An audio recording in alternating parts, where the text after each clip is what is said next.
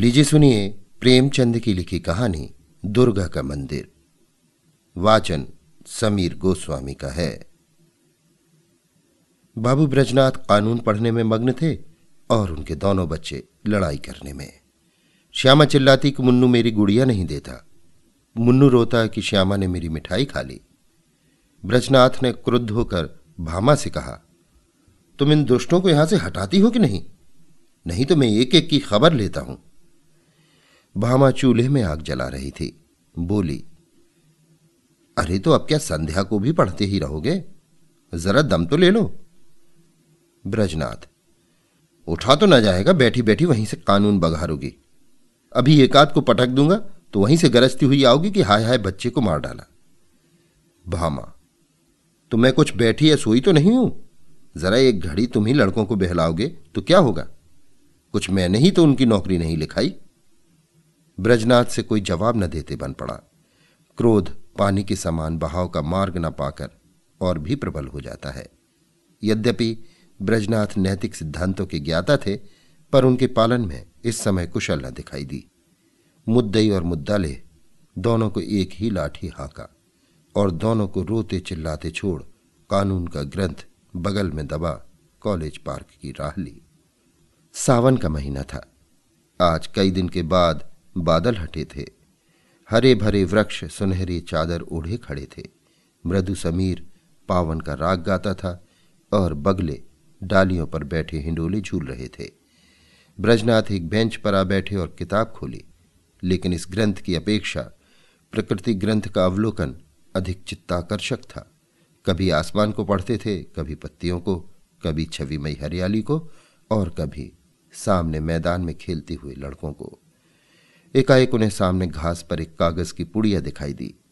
माया ने जिज्ञासा की, आड़ में चलो, देखें इसमें क्या है। बुद्धि ने कहा, तुमसे मतलब पड़ी रहने दो। लेकिन जिज्ञासा रूपी माया की जीत हुई। ब्रजनाथ ने उठकर पुड़िया उठा ली। कदाचित किसी के पैसे पुड़िया में लिपटे गिर पड़े हैं। खोल कर देखा, सावरैन थे। गिना पूरे आठ निकले। कुतूहल की सीमा न रही। ब्रजनाथ की छाती धड़कने लगी। आठों सावरैन हाथ में लिए सोचने लगे, इन्हें क्या करूँ? अगर यहीं रख दूँ तो न जाने किसकी नज़र पड़े, न मालूम कौन उठा ले जाए। नहीं, यहाँ रखना उचित नहीं। चलो थाने में इतला कर दूँ और ये सावरैन थानेदार को सौंप दूँ। जिसके होंगे वो आप ले जाएगा, या अगर उसको ना भी मिले तो मुझ पर कोई दोष न रहेगा। मैं तो अपने उत्तरदायित्व से मुक्त हो जाऊँगा। माया ने पर्दे की आड़ से मंत्र मारना शुरू किया। वो थाने नहीं गए। सोचा, चलूँ भामा से एक दिल लगी करूँ। भोजन तैयार होगा, कल इत्मीनान से थाने जाऊँगा। भामा ने सावरन देखे तो हृदय में गुदगुदी सी हुई। पूछा, किसकी है? ब्रजनाथ, मेरी? भामा, चलो, कहीं हो ना। ब्रजनाथ, पड़ी मिली हैं। भामा, झूठ बात। ऐसे ही भाग्य की बली हो तो सच बताओ कहाँ मिली?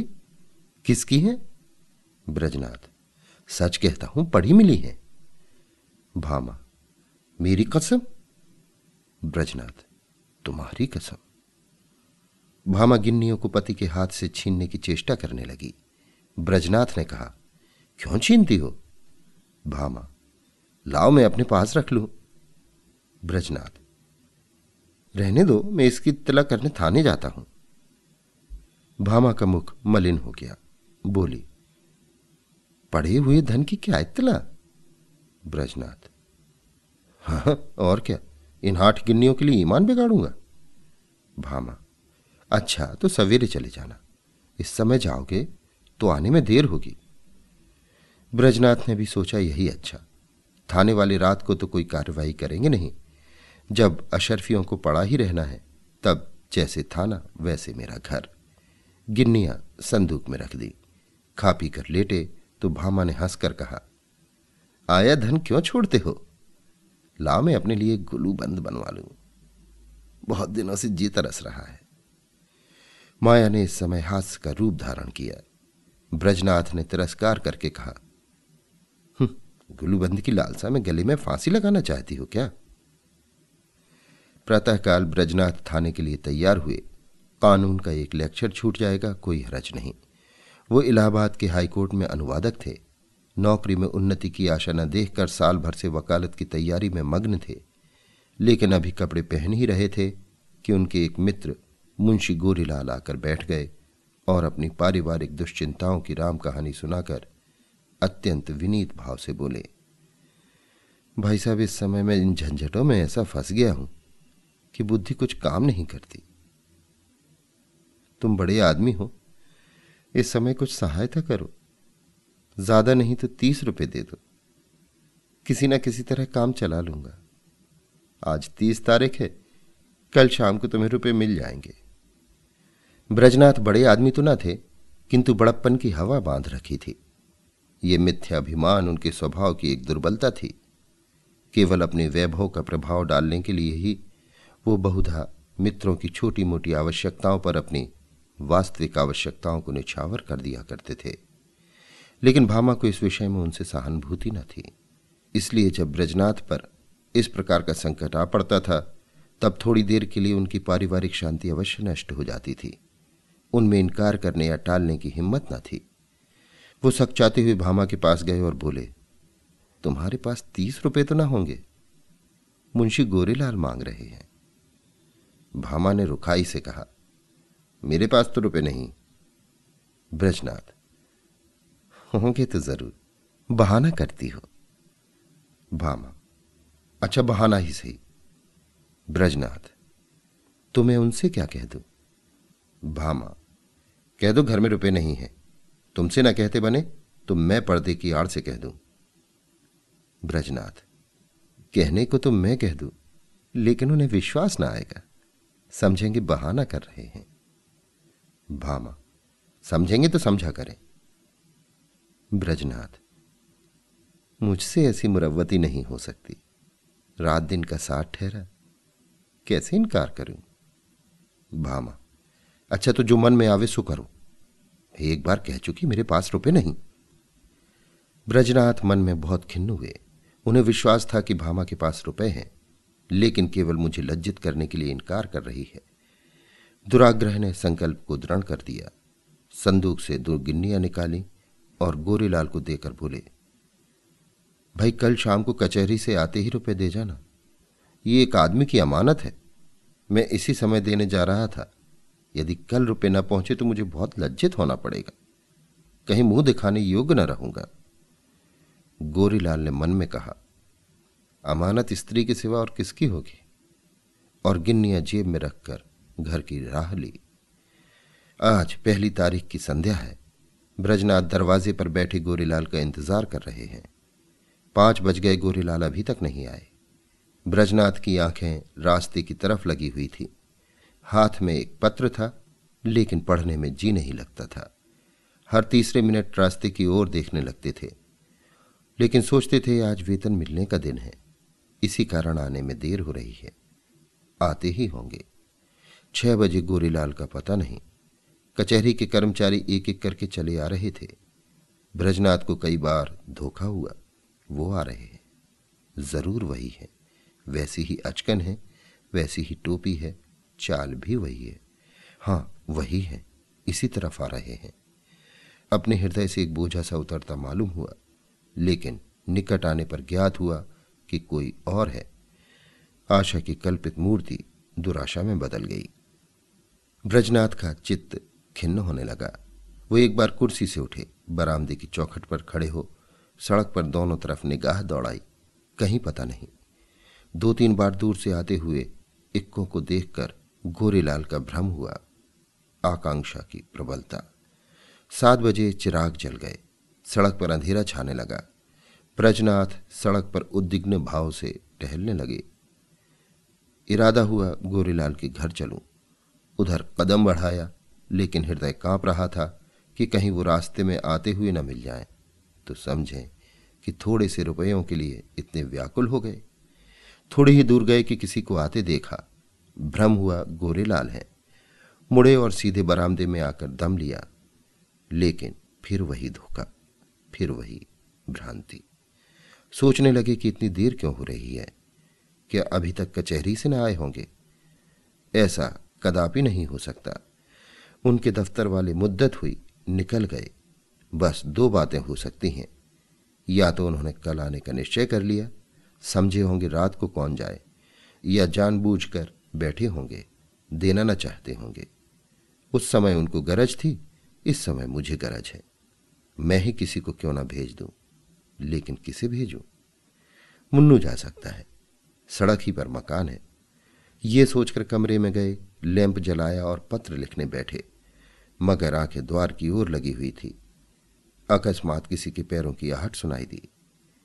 परंतु पत्र को एक किताब के नीचे दबा दिया और बरामदे में चले आए। देखा, पड़ोस का एक कुंजड़ा तार पढ़ाने आया है। उससे बोले, भाई, समय फुर्सत नहीं थोड़ी देर में आना।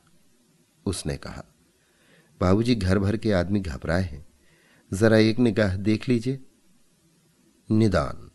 ब्रजनाथ ने झुझलाकर उसके हाथ से तार ले लिया और सरसरी निगाह से देखकर बोले, कलकत्ते से आया है, माल नहीं पहुँचा। कुंजड़ी ने डरते डरते कहा, बाबूजी इतना और देख लीजिए किसने भेजा है? इस पर ब्रजनाथ ने तार फेंक दिया और बोले, मुझे इस वक्त फुर्सत नहीं है। आठ बज गए, ब्रजनाथ को निराशा होने लगी। मुन्नू इतनी रात बीते नहीं जा सकता। मन में निश्चय किया, आज ही जाना चाहिए। बला से बुरा मानेंगे। इसकी कहाँ तक चिंता करूँ? स्पष्ट कह दूँगा, मेरे रुपए दे दो। भलमनसी भले मानसों से निभाई जा सकती है। ऐसे धूर्तों के साथ भलमनसी का व्यवहार करना मूर्खता है। अचकन पहनी घर में जाकर भामा से कहा, जरा एक काम से बाहर जाता हूँ, केवाड़े बंद कर लो। चलने को तो चले, लेकिन पग पग पर रुकते जाते थे। गोरेलाल का घर दूर से दिखाई दिया। लैंप जल रहा था। ठिठक गए और सोचने लगे, चलकर क्या कहूँगा? कहीं उन्होंने जाते जाते रुपये निकाल कर दे दिए और देर के लिए क्षमा मांगी तो मुझे बड़ी झेप होगी। वो मुझे शुद्र, ओछा, धैर्यहीन समझेंगे। नहीं, रुपयों की बातचीत करूँ ही क्यों? कहूँगा, भाई घर में बड़ी देर से पेट दर्द कर रहा है। तुम्हारे पास पुराना तेज सिरका तो नहीं है? मगर नहीं ये बहाना कुछ भद्दा सा प्रतीत होता है। साफ़ कलई खुल जाएगी। इस झंझट की ज़रूरत ही क्या है? वो मुझे देखकर आप ही समझ जाएँगे। इस विषय में बातचीत की कुछ नौबत ही ना आवेगी। ब्रजनाथ इसी उधेड़ बुन में आगे बढ़ते चले जाते थे। जैसे नदी में लहरें, चाहे किसी ओर चलें, धारा अपना मार्ग नहीं छोड़ती। गोरीलाल का घर आ गया। द्वार बंद था। ब्रजनाथ को उन्हें पुकारने का साहस ना हुआ। समझे, खाना खा रहे होंगे। दरवाजे के सामने से निकले और धीरे धीरे टहलते हुए एक मील तक चले गए। नौ बजने की आवाज़ कान में आई। गोरीलाल भोजन कर चुके होंगे, ये सोचकर लौट पड़े। लेकिन द्वार पर पहुँचे तो अंधेरा था। वो आशा रूपी दीपक बुझ गया था। एक मिनट तक दुविधा में खड़े रहे। क्या करूँ? अभी बहुत सवेरा है। इतनी जल्दी थोड़ी ही सो गए होंगे। दबे पाँव बरामदे पर चढ़े। द्वार पर कान लगाकर सुना। चारों ओर ताक रहे थे कि कहीं कोई देख न ले। कुछ बातचीत की भनक कान में पड़ी। ध्यान से सुना। स्त्री कह रही थी, रुपए तो सब उठ गए, ब्रजनाथ को कहाँ से दोगे? गोरेलाल ने उत्तर दिया, ऐसी कौन सी उतावली है? फिर दे देंगे। और दरख्वास्त दे दी है, कल मंजूर हो जाएगी। तीन महीने के बाद लौटेंगे, तब देखा जाएगा। ब्रजनाथ को ऐसा जान पड़ा, मानो मुँह पर किसी ने तमाचा मार दिया हो।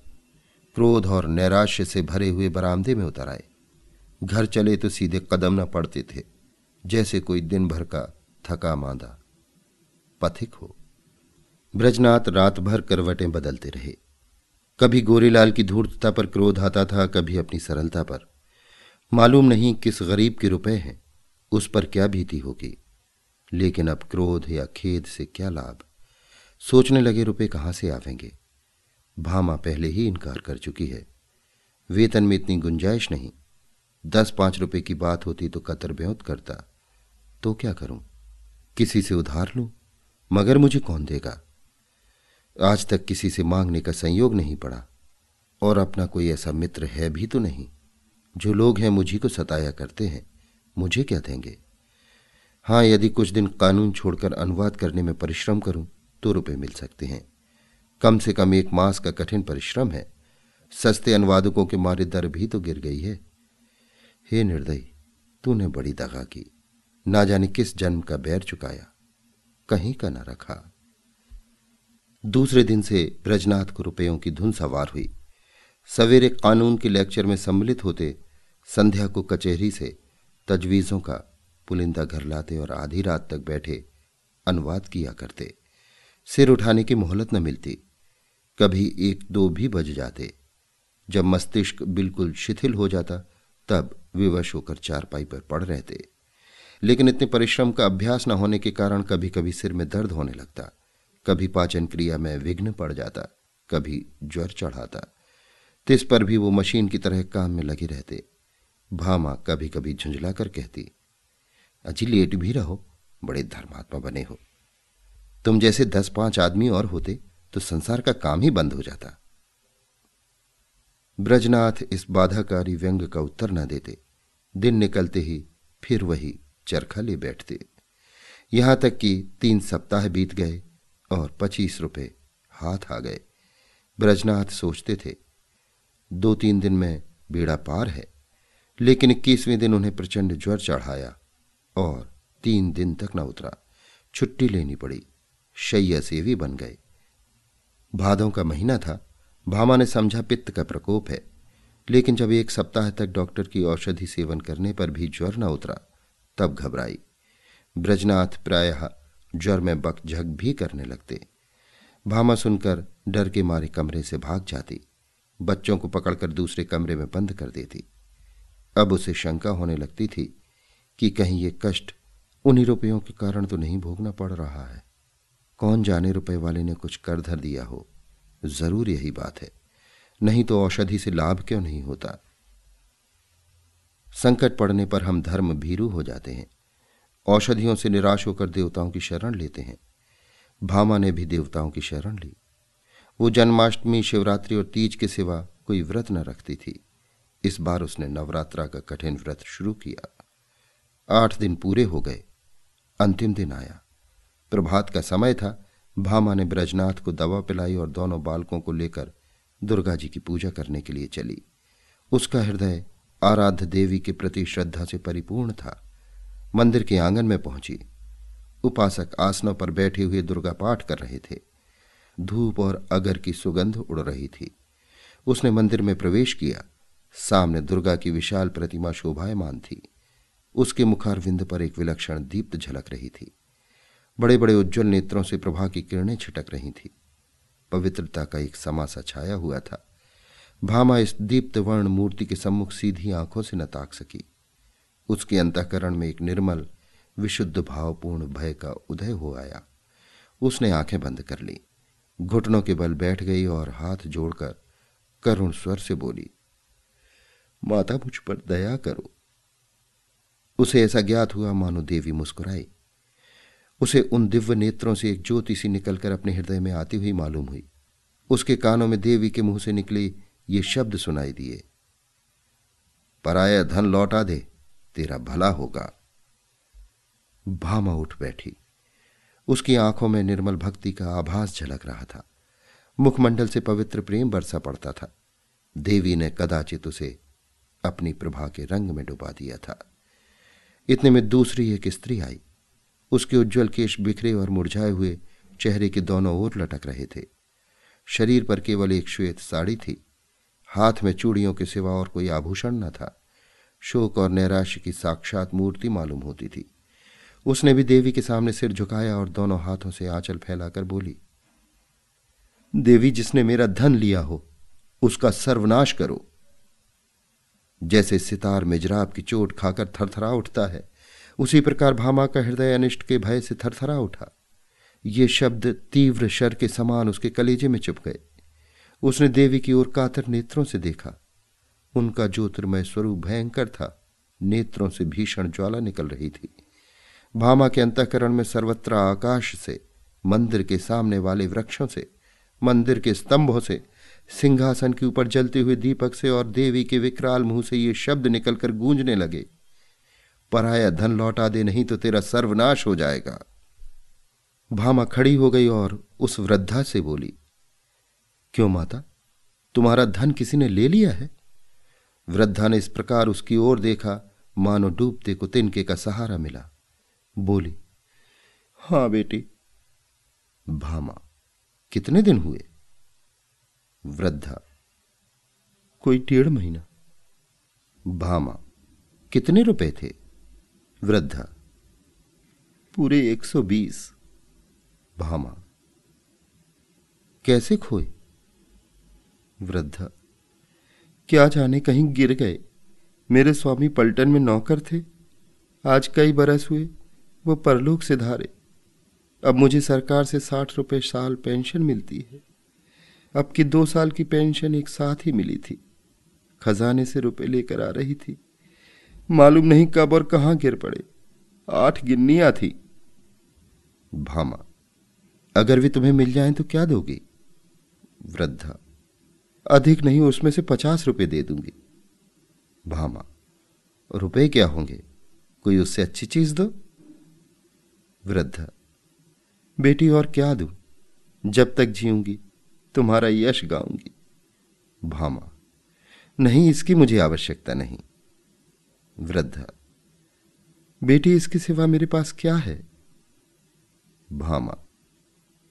मुझे आशीर्वाद दो, मेरे पति बीमार हैं, वो अच्छे हो जाएँ। वृद्धा। क्या उन्हीं को रुपए मिले हैं? भामा।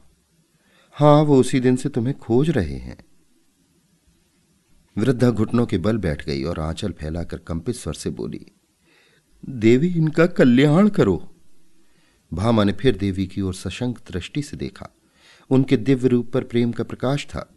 आँखों में दया की आनंददायिनी झलक थी। उस समय भामा के अंतकरण में कहीं स्वर्गलोक से ये ध्वनि सुनाई दी। जा, तेरा कल्याण होगा। संध्या का समय है, भामा ब्रजनाथ के साथ इक्के पर बैठी तुलसी के घर, उसकी थाती लौटाने जा रही है। ब्रजनाथ के बड़े परिश्रम की कमाई तो डॉक्टर की भेंट हो चुकी है। लेकिन भामा ने एक पड़ोसी के हाथ अपने कानों के झुमके बेचकर रुपए जुटाए हैं। जिस समय झुमके बनकर आए थे, भामा बहुत प्रसन्न हुई थी।